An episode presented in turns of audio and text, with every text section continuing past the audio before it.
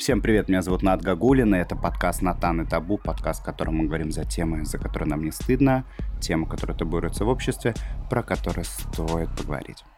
И сегодня у меня в гостях Виктория Кузнецова, провокативный психолог, практикующий коуч, преподаватель в Московском институте психоанализа и РУДН. Вика, привет. Привет. Рада знакомству. Я тоже очень рад. Наконец-то звезды сошлись, и мы смогли встретиться. Звезды сошлись. Добавим немного эзотерики в сегодняшний день. Хочу с тобой сегодня обсудить такую тему. Ну, естественно, все мы понимаем, что конфликт неизбежен. Как говорят, в споре рождается истина. Все это вот хочется как-то повернуть в тему провокативной да, психотерапии. Насколько я понимаю, смысл да, данной терапии, данной практики – спровоцировать пациента, вызвать у него эмоции, потому что именно как раз-таки вот в этих подавленных эмоциях, скрытых от него, возможно, даже и рождается та самая истина, та самая правда, которую, возможно, человек даже сам и не знает.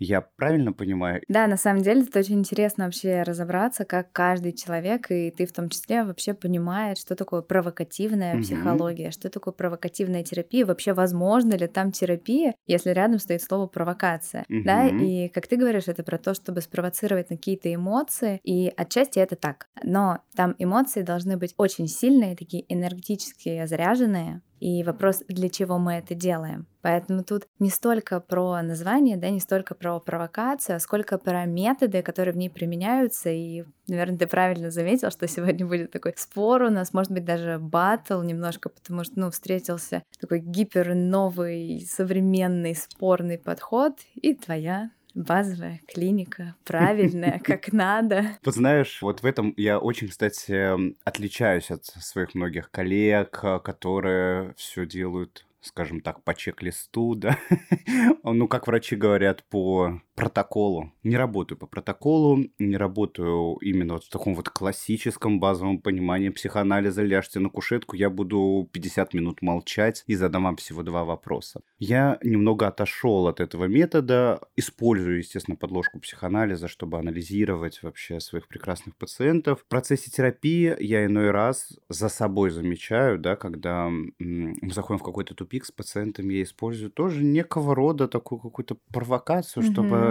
помочь человеку, да, как бы поддавить. посмотреть. Да, абсолютно верно. Потому что вообще, что сейчас людям известно, да, как бы вообще понятие, да, психологии, у людей это вообще в России такое понимание, что психолог, психиатр, психоаналитик, это все про одно и то же, и зачем мне на это надо, я что, псих, зачем мне идти? Это них... страшные люди, к ним да. не надо ходить, вообще Я это сам разберусь. Да, вот это кухонная психология, знаешь, такая есть. Да, но уже все меньше она работает. классно, что люди в это идут. И вот мы сегодня, да, здесь про то, насколько по-разному это может быть, и в том числе, наверное, для слушателей, чтобы когда он один раз сходил там к какому-нибудь КПТшнику, такой, не, не мое, я больше не пойду, вообще с психологией завязано. Но нет, это про то, что пробуйте, ищите свое. Сейчас вот есть такие молодые, красивые, прекрасные, как мы с тобой, и можно найти своего специалиста, как тебе будет комфортно, с кем. И вот, ну да, для тех, кто любит пожестче, есть и я. Угу. Это правда. Я рад, что действительно в России как-то стала популяризироваться, да, психотерапия, потому что как бы в Европе, в Америке в этом проблем нет. Насколько я знаю, если у нас здесь есть полис ДМС, и все таки ура, у меня входит будет стоматология по этой страховке, то в Европе и в Америке у них как бы прям вот у меня там живут друзья, коллеги, они такие, ну, у меня в полис мой ходит психотерапия. То есть она оплачивается, я каждую неделю уже на протяжении там трех лет хожу, и я так счастлив, это не мешает ни моей работе, ни моей жизни, я все пришел, там и оставил. загрустила. Ну, прикинь, как круто, если бы было у нас так же. Может быть, когда-нибудь. Не знаю, я думаю, что если это будет, наверное, мне будет уже лет тогда 50. Мне ты очень 30. оптимистично настроен. А, да, все-таки.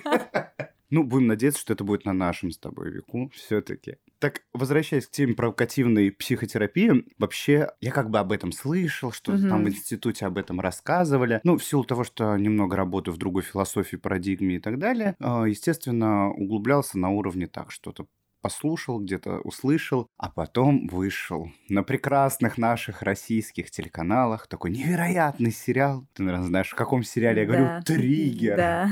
И тут все начали узнавать, что же такое провокативная психотерапия. И вот вопрос к тебе. Имеет ли хоть какое-то отношение этот сериал действительно к реальности работы провокативного психотерапевта? Угу. И на самом деле, да, действительно имеет. То есть там и к Фаррелли есть отсылки, и в целом такой, знаешь, метод, который там описывается, да, он верный. Понятно, что это все очень такая, ну, история приукрашенная, киношная, потому что посмотри на этого Стрелецкого, который такой увидел клиента, ну, все с тобой понятно, давай в сарай, сейчас тебя сожжем, все окей. То есть там очень быстро такой происходит этот метод анализа. Угу. Да, соответственно, в жизни мы понимаем, что это не так. То есть, когда мы работаем с клиентом, мы в любом случае узнаем его предысторию, что было, что он об этом думает, то есть какая там в целом есть проблема, то есть это не происходит секундно. Но принцип сталкивания клиента с его же страхом, погружение в эту эмоцию, да, там в целом передан верно и круто, что через кинематограф вот этот метод получил такое освещение в массах. Вик, то есть правильно я понимаю, ты тоже ходишь людей в сарай, запираешь и поджигаешь его? Нет, нет, нет. Даже ни за какие деньги, нет.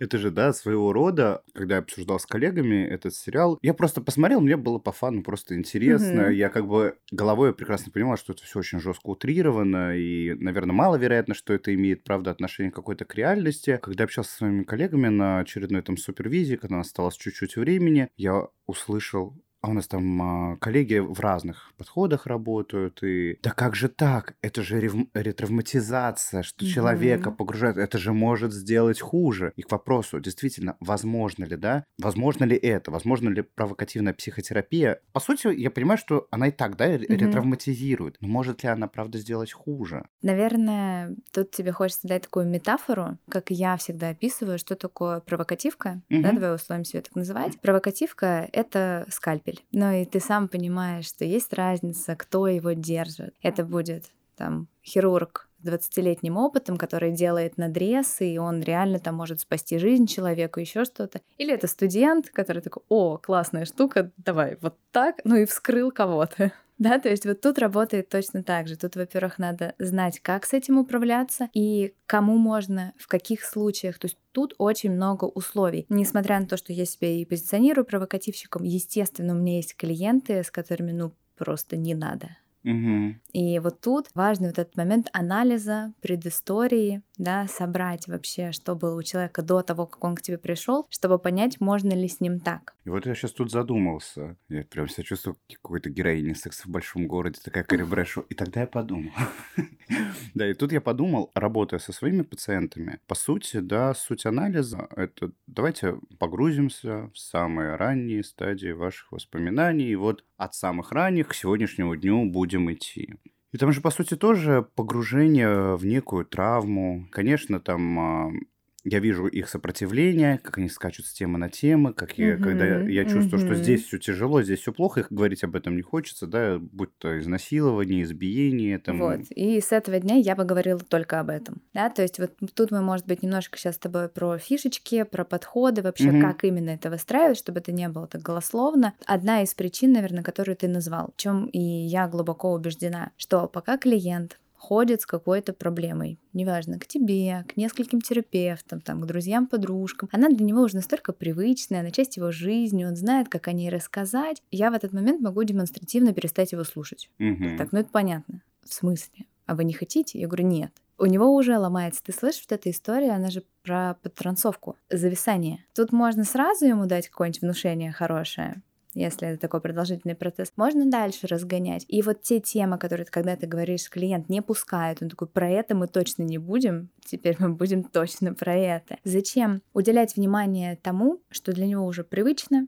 про что он очень много раз рассказал, когда он сам знает, что у него есть какие-то там тараканы, его такие потаенные дверки, за которыми что-то лежит. Вот провокативка ходит именно туда. Ну, по сути, психоанализ вот про то же самое. Я вижу, когда он... Э, есть такое понятие, конечно же, ты его знаешь, резонерство, да? Ты нащупал, понял, пациент начинает заниматься этим тем самым резонерством, да, для, вас, дорогие слушатели, говорить о чем угодно, но только не про то, что действительно важно, ценно и нужно в работе любого терапевта, любого подхода. Я могу использовать терапию. Я говорю, нет, давайте мы поговорим все-таки про это. Что же там было такого неприятного, там, когда ваш отец вас там угу. как-то обзывал. Да нет, ну я его могу понять. Я говорю, нет. Я говорю, то есть с вами можно так? Это нормально, угу. значит. Ну, значит, вы этого заслужили. По сути, это же тоже получается такого некого рода провокация, заставить человека, ну, как бы не заставить, ладно, угу. оговорочка такая.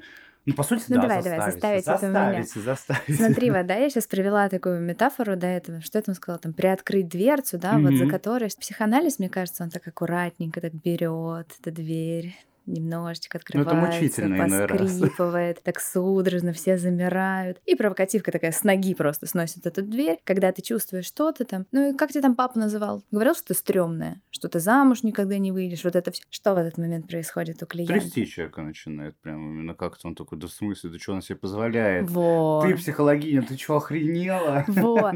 А вот это, да, уже такой путь к исцелению, потому что нам важно вызвать эмоции, которые энергетически заряжены, это там прям такой смех на уровне ржача. Угу. Это агрессия, которая такая прям уже с гневом, вот она пылает в тебе. Это может быть э, какой-то интерес, азарт. Mm-hmm. Вот такие вещи, то есть они такие яркие. Пусть оно из него вылезет, но мы же это направим на него и на его проблему. Грубо говоря, тут смысл в том, чтобы вот прям опустить человека на дно и пусть он от своего дна оттолкнется. Потому что пока мы, знаешь, так а, разрешаем ему, наверное, ходить с этой проблемой, мы ее поглаживаем. И остальные терапевты им такие, папочка, мамочка, ну давай, сядь, расскажи. А мы такие, ну нет. Ну да, ты чмо, у тебя есть проблемы. Это не то, что он хочет слышать от психолога. Ну да, то есть он ожидает, что сейчас а, меня успокоит, скажет, да, ты ни в чем не виноват, ты все в порядке был, ты не заслужил этого. Угу. А ну, и что здесь сказать? Да ты виноват, так тебе и надо. Да. Маленькое дерьмо. И в этот момент, когда ты там важно в провокативке доведение до абсурда. Угу. То есть он не то, что виноват, он вообще виноват во всем, в принципе, все из-за него, и он прям портит этот мир угу. да, своим присутствием. Тут, когда человек уже, ну, он такой, ну, может быть, а потом ты ему начинаешь накидывать, накидывать, накидывать, он такой, усиливать это состояние. Да, он говорит, не, ну она уже вообще прям бред несет, это точно не про меня, и начинает тебе объяснять, почему это не про него. Ну, слушай, ну у меня просто работы на данный момент нет, ну в школе я учился хорошо, у меня вообще друзья есть, и вот девушка красивая. Я говорю, так, подожди, ты до этого пришел с ощущением, что ты чмо, при этом ты хорошо учился, у тебя есть друзья, у тебя есть... М-м-м. Ну да, то есть и он начинает, грубо говоря, себя калибровать. Вот так это работает. Угу. Да, если мы говорим про психоанализ, да, ты классную аллегорию провела про эту дверку скрипучую, которая вот все как медленно-медленно. Всем прекрасно понимаем, что психоанализ достаточно а, длительный рабочий процесс, что он может там идти годами. Да, один из самых длительных процессов, который, в принципе, может не останавливаться никогда, да, то есть это такое mm-hmm. сопровождение человека на протяжении всей его жизни. То провокативная психотерапия, если у нее, знаешь, вот классический вопрос, сколько сессий мне надо? Одна поможет? Но а в провокативке бывает такое, что если ты пережил одну, угу. то в целом эта проблема может больше не возникнуть. Да, вот это тоже есть какая-то магия, но на самом деле так происходит, потому что что мы делаем? Мы прям вообще расшатываем картину человека, все его убеждения, как это было, он смотрит на проблему по-новому, да, может быть такое. Но, может быть, у меня в опыте есть клиенты, которые со мной, ну, вот прям в терапии. Угу. И, соответственно, угу. там уже получается микс да, из терапии, коучинга, провокативки, вот это все вот между собой, в зависимости от запроса применяется. Вика, ты сама проходила тот самый метод провокативной психотерапии, ты сама через него прошла? Угу, угу. И на самом деле вот тут интересный момент, мне кажется, первый раз я столкнулась с провокативкой, ну, не зная, что это провокативка, угу. и я думаю, что терапевт тоже не знал. В общем, у меня мой первый опыт моей личной терапии был такой, ну, неприятненький. А я очень долго на сайте объявлений, выбирала себе терапевта, написала запрос, там читала про них, про образование, вот такое. А, я еще тогда сама не была в профессии, и у меня был запрос, связанный с личными границами, что мне как-то тяжело их отстаивать, мне их нарушают, все, все, все. И я помню, я прям как сейчас помню, такой, знаешь, импринт хороший. А, я пришла в этот кабинет, вот, ну, терапевт сидит напротив, мы что-то обсуждаем, я ему рассказываю, и в какой-то момент он садится рядом со мной на диван и такой, ну что? И то есть, ну, я прям чувствую плечом его плечо. И, наверное, в тот момент это сработало именно так, когда у тебя человек, который не умеет отстаивать границы, а к нему берут и прям максимально нарушают его границы. То есть это вот так и произошло. Угу. Хотя он себя провокативщиком не позиционировал. Не знаю, в общем, осознанно это было ли решение или нет, но я к нему больше не вернулась. Искала себя дальше. Какого хрена он ко мне сел? Ну, серьезно.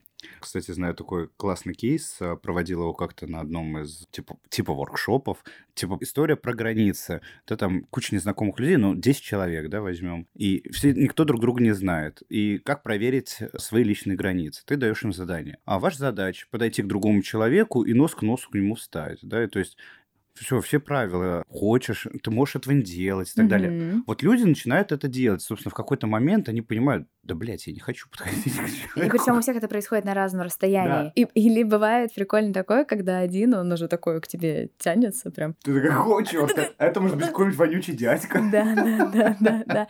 И это тоже классно, то есть кому насколько комфортно. Интересный такой момент. Давай разбирать это на... Я, как всегда, знаешь, так немножечко использую своих гостей в таком неком формате препарирования себя самого. Так как э, подкаст Натанта будет э, форма открытого психоанализа, да, несмотря на то, что в моем а, подкасте бывают разные терапевты, семейные, гештальт, КПТ. Вот сегодня очень супер интересный у меня гость Вика. Поделюсь с тобой личным кейсом, да, чтобы это можно было интересно разобрать. Но прежде задам вопрос. Чем провокативная психотерапия, ну вот отличается по сути от обычного какого-то скандала на кухне, в котором человек слышит, да, там про себя какие-то вещи, а другого, что mm-hmm. да ты вообще на самом деле полный неудачник, и ты этого не видишь, да, ты не можешь посмотреть на свою жизнь таким способом, здесь же все, вот очевидно, посмотри, в каком дерьме ты живешь и так далее, условно. Это же тоже, по сути, мне кажется, такая бытовая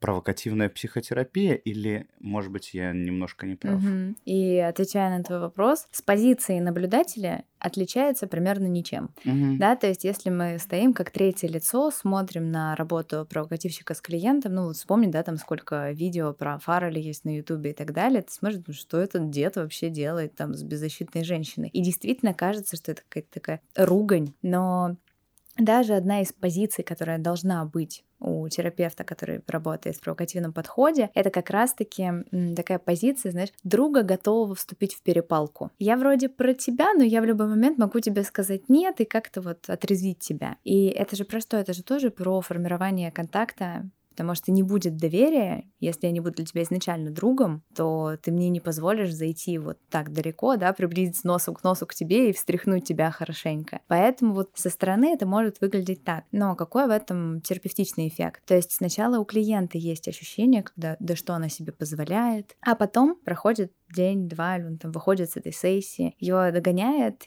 и он такой, а, так она вообще изначально про меня, она за меня топит-то на самом деле. И вот это осознание, что на поверхности я такая злая, неприятная, но глубинная я про его успех, про его рост. Да? Для меня хотят лучше. Да, да, да.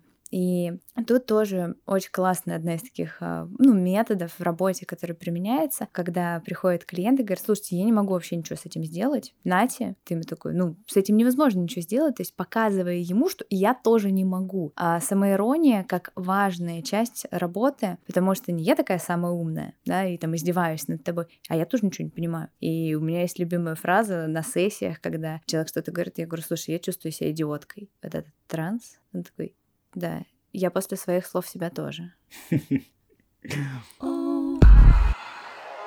интервенция, да, вот когда люди, там, родственники все собрались, вот вспоминаем, у меня почему-то сразу ассоциация с каким-то неким, да, чтобы вы понимали, что такое интервенция. Вот ты ребенок, таким образом это разложим. Ты ребенок, и вот они собрались родственники, мама, папа, бабушка, дедушка, а вот у тебя за четверть там двойки, тройки, и вот так они тебя вокруг тебя а собрались. да, было. у нас в роду никого такого не было. Да кто из тебя вырастет? Mm-hmm. Ты маленькое дерьмо.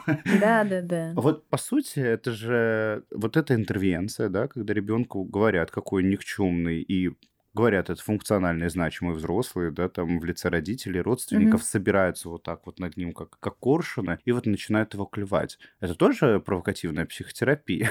Такая бытовая? Или все-таки травматизация человека, именно после которой он действительно угу. не верит в то, что у него есть вообще какие-то способности, есть возможности. Именно с этим потом он живет, да, и у него не получаются какие-то... Он, он не верит просто в возможность, что у него что-то получится. И вот с этими, там, допустим, запросами он потом идет там, к психологам, угу. ища возможность действительно разубедиться в этом. Да, вот тот пример, который привел ты, я бы сказала, что это совершение психологического насилия над угу. несовершеннолетним ребенком. Да, и это все-таки такой вообще преследуется по закону, на минуточку. Вот. А тут важно, что человек идет в это осознанно, есть выбор, пожалуйста, иди к классическим терапевтам, но он же, как правило, у них уже был, Угу. И они же все бестолочи, ему никто не помогает. И все вот это. И потом он же как-то до этого доходит. Либо он ну, на твою энергетику цепляется. Он, угу. ну, сделай со мной так. Угу. Я тоже хочу. То есть, во-первых, это осознанный выбор. Угу. Да, тут есть заранее согласие. Во-вторых, ну, знаешь, не знаю, заключаешь ты или нет, но обычно есть же контракт, да, на работу. И если там, ну, не знаю, какой-то стандартный контракт, это про то, что там все то, что было в этой комнате, остается в этой комнате, все строго конфиденциально и так далее, то в провокативке, когда я еще помню, я работала очно, там есть такие моменты, то, что вы не имеете права меня бить. Да, опять же, вспоминаем Стрелецкого в сериале, ему там не раз прилетало по морде. Не хотелось бы. Если это, например, работа онлайн и контракт проговаривается, то я могу сакцентировать внимание на том, что вы не можете покинуть встречу и закрыть ноутбук, пока не выйдут наши 60 минут, потому что ему захочется. Да пошла она. Да, а вот это может произойти не в нужный момент. То есть правильно ли я понимаю, что вот с ребенком, с которым произошло подобное, да, когда ему вдалбливали в голову о том, что он никчемный, у него ничего не получится. По сути, провокативная психотерапия это как а, некая форма а, выбивания клин клином, как в меня это попало, да, за счет такой вот провокации на то, что я какой-то не такой, со мной что-то не так. Точно так же в провокативной психотерапии за счет как раз-таки такого же конфликта и выговаривания мне, что да-да, ты действительно лох какой какой-то, где я такой, да нет, блядь. Просто тогда возможности у меня не было, будучи ребенком, вступить в конфронтацию с этими... Это значимые роди... взрослые, да, что? от них зависит моя жизнь. То сейчас я, у человека как раз происходит это доращивание, он осознает, mm-hmm. получается, что я взрослый, и какого черта мне какая-то тетка сидит тут рассказывает, что я лох какой-то. Да, еще и за мои деньги. Все понятно теперь. Интересная у тебя работа. Вот, и видишь, а, мне очень понравилось то, что ты сейчас смеешься. Вот это, наверное, то, про что тоже хочется отдельно рассказать, чему хочется уделить внимание. Очень важен смех в провокативке, потому что, во-первых, это тоже, да, про контакт, про доверие. Во-вторых, это сильная эмоция. И доведение до абсурда здесь нужно тоже в том числе, чтобы вызвать у человека смех. Более того, да, это уже может быть какая-то моя авторская история. Я прям топлю за то, чтобы у нас появилась какая-то, знаешь, мемотерапия. Во-во-во-во-во. Потому что я действительно скидываю клиентам в личку мемасики. Угу. Ну, потому что, когда ты смотришь это со стороны, это все так утрировано, это вот так смешно, вот доведено до абсурда, и он такой, а, так вот я кто. Угу. Доходить начинает. А смотри, не может ли быть здесь такого какой-то некой формы обесценивания моей проблемы через этот мемасик? Типа, ну в смысле, это же так для меня важно, угу. а ты мне присылаешь там мемы серии, типа, да хватит пиздострадать, да, угу, из серии. Угу. Ну, хотя, да, по сути, тоже такая некая провокация, Конечно. что ты пытаешься обесценить Конечно. мою проблему, что она незначима и неважна. Хотя я, видимо, я и придаю такое большое значение, а это все херня. Да, да, да. И вот ты уже становишься моим коллегой. То есть это просто один как из вариантов работы угу. обесценить, снизить значимость проблемы. Ну, не знаю, там вот э, с чем люди приходят. Не могу выйти замуж. И все? Угу. Серьезно? Ну, то есть молодая, красивая вообще, тут улыбаешься, там кучу-кучу всего просто замуж. Да, и то есть вот ты прям даже у меня выражение лица в этот момент, голос. А, про голос вот сейчас тоже отдельно расскажу. И, соответственно, можно так. Можно просто приблизиться к проблеме и сказать о том, что вообще клево. Ты не можешь выйти Радуйся. замуж. То есть, подожди. То есть тебе вообще никто никогда не будет пилить. Ты можешь приходить домой во сколько хочешь. Тебе не нужно никому готовить. Охренеть, какое крутое у тебя, конечно, положение. И слышишь, да, такое немножко зависание происходит, расшатывание. Да, вот что это... она несет? Я же замуж замуж хочу, да? Во, во, во. То есть это просто разные подходы. Опять же, клиент приходит, да, ну, в условной точке А, и обычно есть точка Б. Что хочу в итоге? Ну, те вопросы, которые мы с тобой задаем, да, в работе. Но важно, что между точкой А и точкой Б есть путь, а после точки Б еще есть последствия. Угу. И вот провокативщик может делать каким образом, что он либо присоединяется к точке А, замуж, не, не выходить замуж, это вообще четко, классно, и смотри, сколько в этом плюсиков, ништяков, и начинает накидывать на это, да, то есть, ну, грубо говоря, усиливать пользу текущего положения. Можно от обратного говорить, как плохо в точке Б. Замуж. Это, ну, знаешь, типа, обре- обречь себя на один член по жизни, понимаешь? Надеюсь, ты это вырежешь. Нет, это, это самое то. Вот. Да, то есть, и ты рассказываешь, почему это плохо, почему туда вообще не надо. смотри, ну, а, замуж хочешь, чтобы развестись потом, наверное, да? Ну, за браком же следует развод. И начинаешь накидывать, то есть немножко разрушать вот эту идеальную картинки точки Б, которую человек себе нарисовал. Потом, как вариант, что можно рассказать, что вот этот путь, который есть из точки А в точку Б, какой он трудный, его вообще нереально пройти, и это нужны сверхсилы. И человек говорит, а может, не надо? к лени его взываешь. Как вариант дальше, да? А что произойдет после того, когда ты достигнешь точки, вот те самые последствия, про которые я говорила. И ты слышишь тут сколько разного всего, разные варианты, как это можно сделать. Интерпретировать, да, угу. его историю. И посмотри, да, сколько вариантов тебя ждет, да? Что ты готова трусы с носками стирать, борщи готовить, угу. позабыть о свиданиях, встрече с подружками. Конечно. Дома-то ждет тебя муж Во-во, твой да? ненаглядный. Мы уже про последствия начали, а через пару лет ты вообще забьешь на себя. Зажиреешь. Угу. И все. Слышишь, да, уже какая-то уже, уже, уже, уже, да, уже даже мне не хочется в этот брак, ну его. Дайте мне мою свободу. Ну вот. Все, я вошла во вкус, я тебе вроде прообещала про голос, давай про голос. Наверное, базово на сессии есть три голоса, которые используются. Первый это он такой, он стебный, Угу. Серьезно? Ну чё ты? Он такой, ну, шутник. Обесценивающий Про... такой несколько, да? Да. Второй голос. Ну, давай выделим вот обычный. Да, мой такой да. поскрипывающий немножечко мой голос. Третий, как неудивительно, это трансовый. Потому что в те моменты, когда человек подвисает угу. от тех историй, которые ты ему накидал и рассказал, как там плохо, и вот это ты же ему трансовым голосом будешь рассказывать правильные внушения. А потом он очухивается, и ты с ним снова продолжаешь работу. Трансовым голосом это что-то монотонно получается. И вот тогда ты поймешь, угу. что это была твоя ошибка, и ты был, и ты не права, и ты будешь страдать в этом, тебе будет очень плохо. Угу. Это трансовый голос. Ну, Достаточно трансово. Свобода, это классно. Ага, то есть это какой-то вот, получается, какая-то такая линия одной интонационно окрашена именно вот в форме. Пытаюсь понять, вот правильно я интерпретирую то, что ты мне говоришь, что вот так ду-ду-ду-ду-ду. Ну, у каждого это может быть свое, да, просто это вот для меня он привычный. Я между ними легко переключаюсь. Да, потом там может быть голос такой капитально сочувствующий. Вот он прям с тобой, грустит над проблем. Мне так жаль, что с вами это вышло. Да. И то есть, и тут уже какая-то такая много ролей получается. Клиенты уже начинают отлавливать, что если я с ним просто разговариваю каким-то из голосов, так, она сейчас что она хочет? Она сейчас стебется, наверное, да? Или она сейчас сочувствует? И что-то переключение происходит mm-hmm. между этим даже а, моменты вот такого замешательства вообще, наш такой родитель, прародитель этой техники, да, Фрэнк Фаррелли, он якорил замешательство у клиентов. Каждый раз, когда клиент отлетает от его нестандартных вопросов, он начинал вот эти вот там стандартные там ритмичные да, угу. какие-то постукивания ногой, пошлепывание, вставил им якорь на это замешательство. И каждый раз дальше он уже даже не придумывал такие провокативные вопросы, чтобы их снова туда ввести. Он просто начинал вот это вот ну, слушай, это прям как собака Павлова какая-то получается, да? Да. Что ты условно человека вводишь в определенное состояние, да, там создаешь условный рефлекс за счет звука, потом для того, чтобы даже не погружать, ты за счет этого звука, получается, воспроизводишь то состояние, mm-hmm. в котором он был. И бы... подкидываешь ему еще туда внушение нужное. Бедненькие люди. А. Что ж, я обещал тебе все-таки поделиться. Я вот прям чувствую, как я сам сопротивляюсь идти в свой кейс, потому что, знаешь, препарировать себя самого не всегда приятно. Я прям почувствовал, думаю, так, мне сейчас надо же поделиться с ней своим кейсом. И такой, так, поговорим еще о чем-нибудь, сейчас потяну еще время. Ты знаешь, на протяжении всей моей жизни вообще, в принципе, все мои друзья, знакомые и даже незнакомые люди отлавливают меня на том, что я такой провокатор. Я там людей лбами сталкиваю. Допустим, то, что между mm-hmm. людьми происходит, они там... Ты сейчас гордишься этим? Нет, да, не знаю.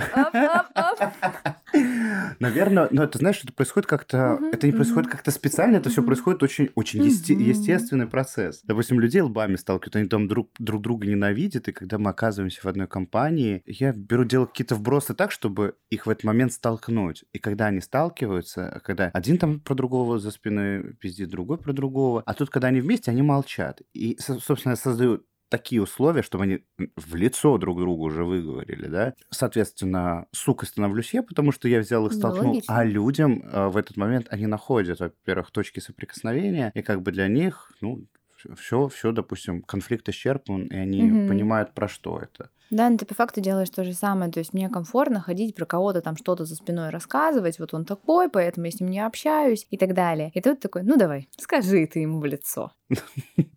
По сути, та же самая провокативная психотерапия, только вот в живом формате. Но это ладно, да? А кейс-то в чем? А, э, это ладно, просто так небольшое, небольшое вводное. То, что я делаю со своими знакомыми там и друзьями и так далее, мне, я постоянно в свой адрес слышу, ты такой провокатор, зачем ты делаешь, зачем ты провоцируешь? Типа, я говорю, ты не знаю, я, я еще, знаешь, всегда люблю делать а, такое, я а, я, я, а, я не знаю, а, что, я такого сказал? Я, а я что-то сказал? А я, а я не подумал, извини. Ну, как бы, у меня вот это включается сразу механизм защиты. Mm-hmm. Ой, а я не знал, а что, нельзя было? Или mm-hmm. там, или знаешь, как бы... Свалюсь-ка я в жертву, пока не получил. Очень классный паттерн. Да, знаешь, там, когда мне что-то рассказывают, да там только никому не говори. Хорошо. Представляешь, что мне рассказали? То есть, ну, это было вот в юности, я помню, за собой такое отслеживаю, но жизнь меня очень иронично с мной поступила, а, выбрав для меня такую профессию. Сейчас пытаюсь на судьбу перекладывать, да, свою жизнь, что мне заткнуться и молчать, и слушать секреты людей. Но, тем не менее, имея вот такую вот э, склонность к провокациям, правда, и столкновению людей лбами, я заметил, что в моих отношениях, да, там, личных, там, в отношениях романтических и так далее, когда вроде бы все нормально, все хорошо, там в отношениях, мне становится беспокойно, тревожно. Да. И что я делаю? Соответственно, я начинаю человека, да, с которым у меня отношения, я начинаю как бы немного вот так mm-hmm. растрясать, да, как-то делать так, чтобы, чтобы вывести, весело. вывести его на эмоции, да. чтобы он как-то... Потому что если он там занимается своими делами, не обращает на меня внимания или еще что-то, я чувствую, ой, наверное, а все, меня, наверное, уже не любят. Да, да, да. А, наверное, со а, все, наверное, там ходят, подумывают про то, чтобы как же со мной расстаться и выйти со мной из отношений, потому что я такой ёбнутый. Такой, нет, я, наверное, плохой. Так, нет, надо, надо это опровергнуть. И то есть, соответственно, то, чего ты внутри, как бы за, то, за что ты переживаешь, ты начинаешь такой растряхивать человека, ну да, провоцировать. А ты там меня уже надумал бросить, да? А мы вот... А мы уже расстаемся? Да-да. А ты уже нашел мне замену? Да, ты хочешь с ним расстаться? Ну, Может, вот... расстаться хочешь? Слушай, а, в следующий раз, да, моя рекомендация, когда тебе так вот захочется просто сделать, находишь на улице классного парня, прям такого мужика, который такой вообще на вид хороший. Берешь его под руку, приводишь домой, отдаешь своей женщине, говоришь, на. Ну, потому что бессознательно ты же это все делаешь для того, чтобы она тебя бросила, меня больше не любит. А тут ты уже опередил на три шага впереди и в целом вот нашел ей замену, собрал вещи и ушел. Смешно. Вот, видели? Ну, вот. И что происходит в эти моменты? Человек начинает беситься, человек начинает злиться, а я начинаю еще больше усиливать состояние. Вот-вот, ты со мной общаешься как с дерьмом, потому что, да, mm-hmm. ты, ты меня, вот я так и знал, вот ты, ты меня не любишь и так mm-hmm. далее.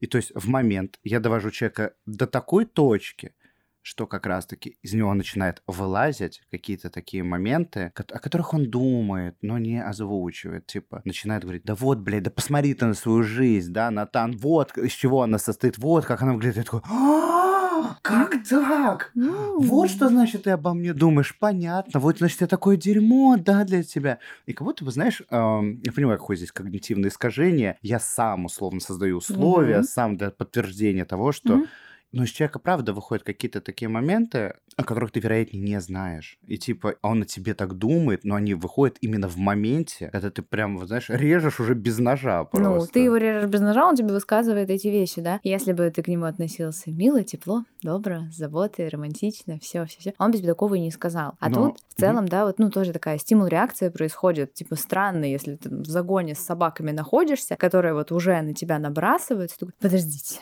а что вы об этом, дайте минуточка осознанности, коллеги, вдох, выдох. Ну, как бы нет, ты уже в стае собак. Да, тут вопрос, зачем я становлюсь этой стаей собак для него? Почему это такой единственный способ получения этого? Ну, вот тут видишь, я имею в виду, человек высказывает даже не конкретно по контексту, что сейчас mm-hmm. происходит, а что вообще, в принципе, вылазят какие-то штуки, которые он обо мне там как-то думает, и ты такой, вау. И они, конечно же, становятся очень неприятными, очень болезненными. Ты за mm-hmm. это цепляешься. И как будто у тебя есть повод действительно теперь, теперь он дерьмо, теперь mm-hmm. он плохой, а не я, оказывается. И вот я на себя на этом ловлю и думаю, какого черта вообще? Вот. И вот тут вот прикольная история, да, тоже про провокативку. Вот сейчас он дерьмо, да, или какие-то там обстоятельства, еще что-то. Вот в этот момент важно переключиться. Знаешь, провокативный психолог, он всегда на другой стороне. Ты ему говоришь о том, что вот она плохая, Я говорю, слушай, ты вообще сам это все сделал. Угу. Ты себя сам к этому привел и показывает тебе, что ты, ты такой, а, ну да, я, наверное, вот, ну неправильно как-то, зачем я это сказал, и я такая, не, ну слушай, она могла бы тоже, конечно, поспокойнее следить за своими словами. И слышишь, вот эти постоянные перепрыгивания будут, угу. то есть мы всегда по разную сторону баррикад, и это позволяет на самом деле достаточно глубоко исследовать, где в этом я, где в этом он, потому что, да, ты бессознательно будешь перекидывать, да, переключаться, перепрыгивать, что из-за кого произошло, а это я такой плохой, да не, это вообще Вася, что он мне так сказал. Тебя будет мотать, но когда вас мотает как в двустороннем направлении, это становится терапевтично. Тем не менее, да, я условно про себя знаю, что со мной происходит в эти моменты, зачем, допустим, мне человек, который рядом со мной, надо там провоцировать и вызывать у него эмоции. Да, там а, я уже в одном из выпусков говорил, что у меня есть вот синдром брошенного ребенка, угу. ненужного, и для того, чтобы, если все спокойно и хорошо, значит, это все плохо. Потому что что? Потому Ничего не происходит. Ничего не происходит. Что это за затишье перед бурей? Да, Готовят потому... план, как меня бросить. Да, да, да. Потому что когда в детстве ты растешь, и дома постоянно какой-то ебанистический конфликт, мать орет, все орут, все друг на друга ругаются. Вот это жизнь. Да. Вот это все хорошо, вот это нормально. А когда в твоей взрослой жизни у тебя нормальные, здоровые отношения, все с уважением относится партнер, но он просто занят и сейчас не вовлечен в твою жизнь, все. И вот эта история, на самом деле, сейчас мы с тобой просто делимся своими кейсами. Пришли о своих проблемах поговорить. Так самое это. Внутри меня, когда поселился вот этот провокатор, да, такой жесткий обесценщик вообще всего, невозможно в себе носить проблему. Та проблема, которая есть, про то, что, да, там, я чувствую себя брошенным, вот мне так нехорошо, когда там мой партнер где-то, где-то. И у меня тоже были такие ощущения, я прям себе говорю, да, Вик, вот он нашел себе работу, Ему сейчас по приколу там сидеть в 10 вечера. В целом он приходит домой ушатанный, он возрастил себе эти мешки под глазами. И тупо одна у него мотивация, чтобы ты сейчас почувствовал себя плохо и брошенный. Да, ну бред какой-то, да, что человек такой путь проделал, чтобы вот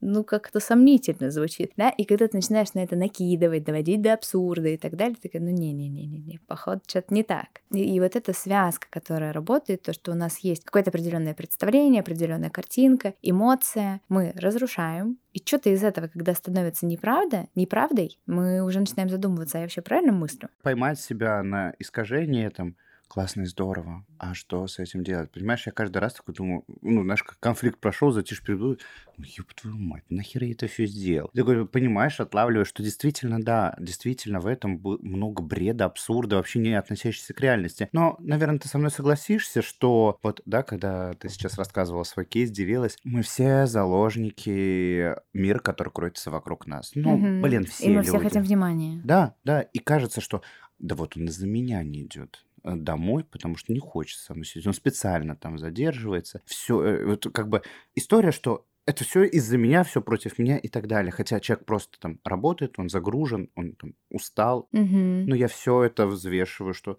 это все из-за меня. Всё он, он меня не любит он э, не хочет с вами время проводить. И мы все становимся заложниками того, что это все из-за меня. Но вот когда ты уже потом отлавливаешься на том, что это бред, это абсурд, окей, да, классно, но появляется новая ситуация, где тебя опять эти эмоции захлынывают, и ты mm-hmm. уже опять просыпаешься и ловишься на том, что ты опять так же сидишь, ёб твою мать, да что же это такое? И mm-hmm. какой-то получается порочный круг. Каждый раз вот этих вот э, мысленных искажений. И вопрос перерабатывать и осознавать, что да, такое есть, такое возможно, и это мне свойственно, mm-hmm. и как-то пытаться... Да, но тебе угу. надо перерабатывать его. Тебе вообще надо выходить из этого порочного круга, потому что в целом у тебя все окей. Угу. Да, ты там попереживал, поразвлекался, всплеск гормончиков, успокоился, потом затишье, потом снова. Ты сам рассказывал про то, что вот это жизнь. Я в этом чувствую жизнь. Отношения развиваются, да, они там не в стагнации находятся. Угу. В этом что-то есть тебе вообще точно надо с этим что-то делать, потому что, поскольку я слышу, это наоборот скорее такой, знаешь, там повод э, для подкаста, поговорить с друзьями или лишний раз даже больше полюбить своего партнера, сказать, блин, я вчера что-то, прости, пожалуйста и все. И это очень привычная, классная рабочая схема. Ну, когда вы оба абьюзеры, когда всем все нравится, вот тоже да? ко мне приходит пациент и говорит, вот, и он мне дал пощечину, а потом он изменил, а я сидела, ждала его. А я закрылась в туалете, да, ждала, да, когда да. он зайдет, а он дернул ручку всего лишь один раз, вот говнюк мог бы хотя бы постучать. Слышишь, в этом есть жизнь. И я говорю, так вам же нравится, получается. Нет! Как это может вообще нравиться? Мне так это не нравится, что я делаю это каждую неделю раза по три. Так не нравится? очень не нравится. Я понимаю, о чем ты, что действительно, возможно, именно в каком-то вот этом вот конфликте и так далее. Ну, ты рос в этой среде, и, ты, ты, ты как бы так научился, ты сформировать новый паттерн уже не получится. Ну, спокойствие тишина равно опасность. Да. Все. И понимаешь, нравится-то нравится вроде, да, классно, прикольно, но ты понимаешь, что как будто бы тем самым ты еще и разрушаешь отношения со своим партнером, которому, который не рос такой среди, ему не прикольно. Вот в этом каждый раз, знаешь, там каждую пятницу у нас пиздец. Натан приходит, mm-hmm. ему кажется, что его все хотят бросить, что с ним не хотят быть и так далее. Давай выясним, давай меня сейчас спровоцируют, чтобы я ему наконец-то уже сказал, да пошел ты нахер, не хочу я с тобой да, быть, ты все, до свидули. своего партнера, да. Ты реально заколебываешь его каждую пятницу. Да. Очень классно, что ты это понимаешь. Да, как бы, если, окей, если там неосознанно мне все это, хотя, что неосознанно? Мы сидим тут и осознаем, это как раз-таки, если, видимо, конфронтация, конфликт приносит мне какое-то удовольствие, дает жизнь, дает динамику, дает вдохновение для записи подкастов, обсуждения с друзьями, Смотри, ты верно подметила. Вылезает. Да, вторичные выгоды, но разрушают, ну, человеку Ты пользуешь жизнь. другим человеком, да. Ты, конечно, мразь. Да, соответственно, я рискую остаться один в этом. Зато вдохновленный, с деньгами, с подкастами, известный, популярный, у тебя сейчас глаза блестят от этого. Все. Боже мой. Все. Вот мы и разобрали мой кейс. Какая я мразь. Но в целом, да, потенциально счастливая. Ты знаешь, ты абсолютно права в том, что ты сказала, потому что вот мой подкаст, я не знаю, сколько ты слушала выпусков, очень много было выпусков посвящено как раз-таки отношениям, вот этим да, переживаниям, абьюзу, да, абьюзу и так далее. И это действительно вдохновляло и наполняло. И я понимаю, что как будто бы вот то постоянное спокойствие, которое от меня требует, типа, да все, на там, все, мы уже любим друг друга, все хорошо, вот, да, ничего, я с тобой, ничего не произойдет, все, давай уже, можно, можно уже спокойно поживем. Потому что как будто бы, и как бы мне человек говорит, Натан, если вот тебе нужна вот эта вот шиза каждую, каждые выходные и так далее, но это не я, я не могу вот эту каждую шизу каждую неделю контейнировать. Но, тем не менее, что я вижу? Человек очень много подавляет какой-то злости и так далее, переживаний. И как раз в момент, когда а, я вступаю в некую конфронтацию, провокацию, он эту злость угу. из себя, не, который, не только которая по моей вине, вообще в принципе, переживания, Во, смотри, страхи, как круто. То есть он ты выпускает... для него на самом деле еще такое, знаешь, контейнер. поле. Да, куда это все можно Сливать. вытряхнуть. Да, потому что тут на работе выбесили друзья, еще что-то, блин, там платье подражало. Да, а проявить я это не могу, потому что мы же находимся в социальном контексте. Я не Но могу сказать... будет пятница, Натана захочется, и я прям про все, Скажу, про какое всех. он дерьмище. Мне очень, знаешь, что а, интересно, почему-то я всегда вот провоцирую, провоцирую, провоцирую и начинаю проваливать в состояние жертвы. А, ты со мной так, какой же ты говно и так далее. И начинаю проваливать в состояние жертвы, потом думаю, зачем проваливаюсь в жертву? Зачем? Потому что ты из-за чего начал провоцировать? Потому что тебе не хватало любви, тебе не хватало внимания. Я чувствую себя ненужным. Я провоцирую, а потом я жертва. А, и мне такие, да ладно, ладно, я не это имел в виду, Натан, я тебя люблю, ты классный, все, иди сюда. И ты получаешь то, ради чего все это затеивалось. Ну, то есть сначала как будто бы я подтверждаю то, что, типа, да, человек меня любит. Ты вот убеждаешь он, человека он, в том, что он тебя не любит. Да, он на меня орет, на меня пиздит, ругает да. меня. Вот я такой, вот, я так и знал. Потом на стихает все это эмоционально. Ну, иди сюда, я тебя люблю, правда, прости, я тебя правда очень... Угу. Ну, да, меня все таки любят. И потом опять это замкнутый круг, блядь. И если правильно я тебя услышал, в этом мой поведенческий паттерн, и никуда он не денется, и смирись, и он тебе нравится, и он тебе как раз-таки дает да вот он тебе энергию и нравится, силы. Да, то есть ты с него получаешь просто больше, чем теряешь. Все. Надо переименовать вообще серию подкастов. Подкаст с арбузером. Такой арбузер чистый. Исходя из этого, я понимаю, что не надо пытаться себя переделывать и менять. Это то, что является моей частью, и главное знать про нее, что она есть такая, и не чтобы она условно мною управляла, чтобы я более, получается, там контролировать и знать, для чего она мне нужна, какие вторичные выгоды я из этого получаю. Да, просто даже иногда увидеть вторички этого угу. бывает суперценно. Ты мне сейчас многое дала в этом. Скажи, вот задам тебе личный вопрос, если ты не против. Попробуй. Почему именно вот провокативная психотерапия стала для тебя, да, ближе всего? Ведь, исходя из твоего кейса, да, что ты вот там не знала про свои границы и так далее, Мгм. на тот момент я думаю, что терапевт, который тебя спровоцировал, Мгм. он как раз-таки, возможно, запустил тот механизм, по которому ты сейчас двигаешься и Ты так далее. говоришь но- чисто как психоаналитик. Вообще там что-то разобрал, куда-то к первому моему опыту пошел. У меня в голове все было намного проще. Такой, нет, вот там была связка. Чего? То есть в твоей, жизни были люди, которые провоцировали тебя на какие-то эмоции или что? Что? Как это было? Это вообще не связанная история, да, почему я в итоге к этому пришла. А, тут все просто. Я очень не люблю вот этот подход, да, психоанализ, кушетка, три года мы ходим, нас гладят по головке, мою проблему вместе с тем гладят, и мне уже становится выгодно даже ее не решать, потому что ну, я тогда вот это все потеряю. Это же так классно. Мгм. Ходить сокрушаться, ходить вот, даже платить деньги, жаловаться, получать внимание, рассказывать друзьям. Мы три года не можем решить вопрос. Ну, все условия для того, чтобы ни хрена не менялось. И я понимаю, что, ну, я, наверное, у меня бы тут вылез такой огромный самозванец, я бы себя обесценила как специалиста, если бы работала в этом подходе. Ну, просто не мое. И так я пришла в коучинг, да, потому что коучинг, он вообще не про прошлое, не про детство, не про травмы, он здесь сейчас, так, что хочешь, что надо, что есть, как можешь достичь, давай, погнали, все про будущее, про быстрые изменения, про конкретику, про планы. Но а, что мне не хватало Мгм. в чистом коучинге? Чистый коучинг, он такой очень аккуратный, он работает вопросами, все ответы есть внутри тебя, клиент уже лучше знает, и вот эта вот вся история слишком недирективна. Это коучинг. Да, Мгм. то есть слишком как-то вот заботливо, аккуратно. Даже есть такая фраза, да, про коуч-позицию идеальную, про то, что хороший коуч, он туп, ленив и аморален. Я ничего не знаю. А ты как считаешь? А ты что об этом? М, А что ты можешь? М, А что уже делал? И вот все через вот это. И я Мгм. такая, ну, прикольно, прикольно. Как бы первый запрос удовлетворен, в целом быстро, да, про ресурсы, про человека. Ну, типа, скучновато. И вот после этого уже появилась провокативка, которая про еще более быстрые изменения, про наглядные, про вот эти вот выпадения клиента из реальности, про такую конкретную перезагрузку. И это прикольно. Поэтому мне это нравится, и я люблю это видеть. Это для меня в том числе тоже ресурс смотреть за быстрыми изменениями клиентами, смотреть, как его просто там на сессии переключила. Мне нравится, я кайфую. Поэтому я не просто так вначале проговорил о том, что я отхожу, несмотря на то, что я психоаналитик, я отхожу от классической модели, вот это лежа, давайте лежать, будем Мгм. три года разбирать. Мне правда самому классно видеть, когда я вижу какие-то инсайты, когда они там дернулись, когда Мгм. что-то действительно происходит в их жизни, и я понимаю, что я сопричастен к этому, да. Не знаю, видел ли ты выпуски на YouTube-канале Куб, о том, как я работаю.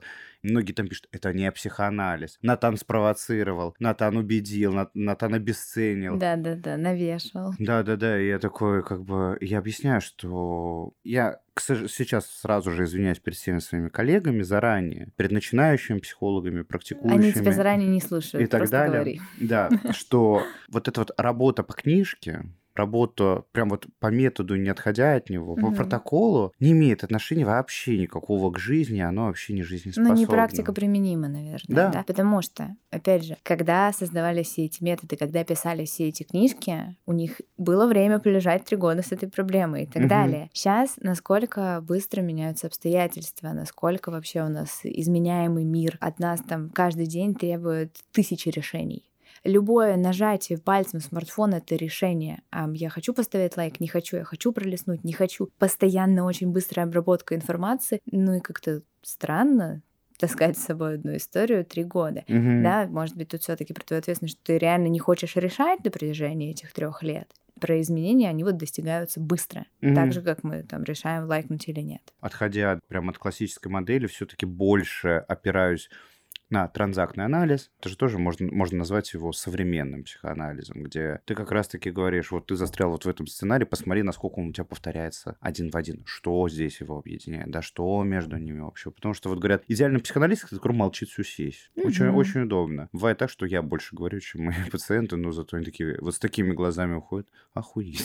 Во, а это, кстати, тоже, да, один из приемов, вот про что я говорила, замешательство вызвать у клиента, вообще немножко заставить его так остановиться и переосознать. Очень прикольно работает метод передоза информации. Когда ты прям накидываешь, накидываешь, там еще непонятные для него слова, такой, вы были неконгруентны в этом, он такой, чё?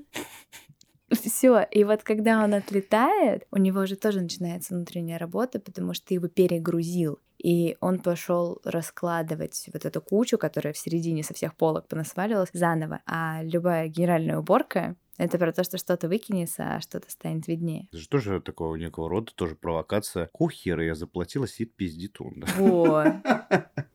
Почему я его слушаю, а не он меня? Он мне должен заплатить. Тоже своего некого рода провокация. Ну так, короче, я понял, что все-таки я провокативный психоаналитик. Все, открываю свой институт. Будешь там преподавать? Да. Все супер, я нашел уже первого преподавателя. Да, осталось дописать в описании. Как? Психоаналитик, провокатор. Про провокативный психоаналитик, да? Первый в своем роде. Да, и от открыть свои курсы, институты и так далее. Что ты вот думаешь, говоря о коучинге, да, я услышал, что все-таки ты еще и коуч это что-то про предназначение, что-то про или нет, что-то путаю, про давай достижения, про иди к своей цели. Вот все, что у меня ассоциируется с, с коучингом, это про успешный успех. Вот. И вообще коуч это инфо-цыгане, видимо. Ты знаешь, я понимаю, почему ты так говоришь, да, что сейчас а, к сожалению, увы и ах, большинство блогеров создали такую повестку. Не, нас серьезно такими считают, да, поэтому это нормально, да, конечно. Но, знаешь, вот когда блогер говорит, когда продается с нихера без образования курс потом, как зарабатывать деньги и добиться своей цели, ты такой, вопросики. А когда человек, который посвятил этому, сколько лет ты посвятила своему образованию на коуча? Давай вот начнем с этого. Помнишь, да, перед началом выпуска mm-hmm. я тебе говорила, что это такая история, которая не заканчивается. Mm-hmm. Я mm-hmm. пыталась посчитать, а, там же все дипломы, они в часах. Я, короче, досчитала, ну, поскладывала часы в дипломах, у меня получилось только на коучинг более полутора тысяч часов, и я такая думаю, да не, ну я реально не знаю, сейчас вот будет у меня еще один диплом, а там, по-моему, часов тысяча, что-то такое. То есть это прям огромные цифры. Давай это сколько в года давай переводить.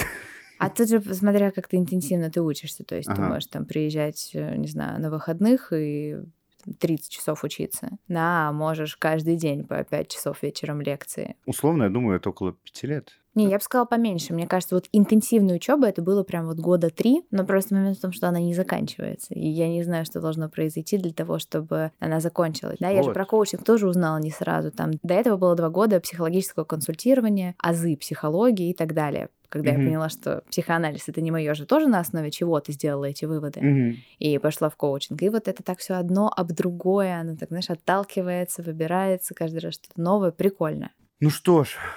Натан, твой главный вывод после сегодняшнего разговора? Ты знаешь, я... В шоке. Я в шоке. Знаешь, нет, мне стало, правда, очень легко.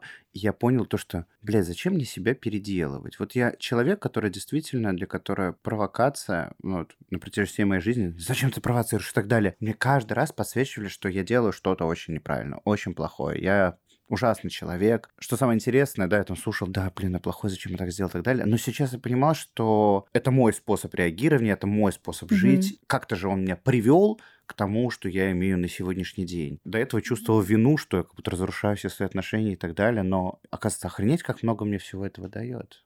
Да, и во мне сейчас просто борются две личности. С одной стороны, во мне сейчас сидит такая эмпатичная Виктория, которая, блин, как круто, что ты это осознал. Вообще, я очень рада, что это стало для тебя терапевтично. Я вижу улыбку на твоем лице и так далее. Но внутри меня еще есть такой маленький провокатор, который помнит, что вообще-то его сюда позвали, вообще-то сейчас его эфир, который хочет сказать, ну, да, да, как бы ты сейчас, конечно, подуспокоился, но жизнь человеку ты отравляешь вообще нехило, да, и уйти в эту сторону, и сейчас просто подкаст еще на час продлится, вот только из-за того, что да, нам нужно заканчивать. Провокатора не выпускаем, да, включаем Викторию, и мне хочется сказать тебе спасибо, спасибо за твою открытость, за то, что ты поделился этим кейсом, мне действительно было очень интересно. Я надеюсь, то, что слушателям тоже будет интересно узнать немножечко нашей профессии. Спасибо тебе, что пришла, да, мне все-таки мы оставим за кадром того провокатора, о котором мне расскажет Виктория. Возможно, мы поделимся с вами еще в следующих выпусках. Я думаю, что мы увидимся не последний раз. Что ж, спасибо вам, что были сегодня с нами и дослушали этот выпуск до конца. Подписывайтесь на мой подкаст, ставьте напоминания, так вы сможете знать, когда выходят наши новые выпуски, чтобы не пропустить. Также вы можете а, поддержать нас а, системой донат или угостив меня кофе. Ссылки будут в описании. Подписывайтесь на мой телеграм-канал. Там вы самые первые сможете слушать а, и иметь доступ к выпускам на инстаграм-канал и на мой рабочий аккаунт, где вы также сможете видеть новые выпуски Куба. И, собственно, совсем скоро у нас запускается наш YouTube-проект, но об этом чуть позже. Что ж, с вами был Над Гагулин и Виктория Кузнецова, провокативный психотерапевт и просто невероятный человек. Вик, спасибо, что пришла. Тебе спасибо, что позвал. Рада, что мы провели это время так весело и при этом плодотворно, эффективно и даже терапевтично. Надеюсь, то, что так будет не только для тебя, но и для всех, кто его послушает. Всем до свидания, а с тобой до новых встреч. До новых встреч. Все контакты на Викторию оставлю, вы сможете с ней познакомиться лично, где она столкнет вас лбом-лбом с вашими проблемами, проблемами, страхами и переживания, что будет для вас, весьма эффективно. Поверьте мне, я на себе сегодня это испытал. До встречи в новом выпуске. Пока. thank you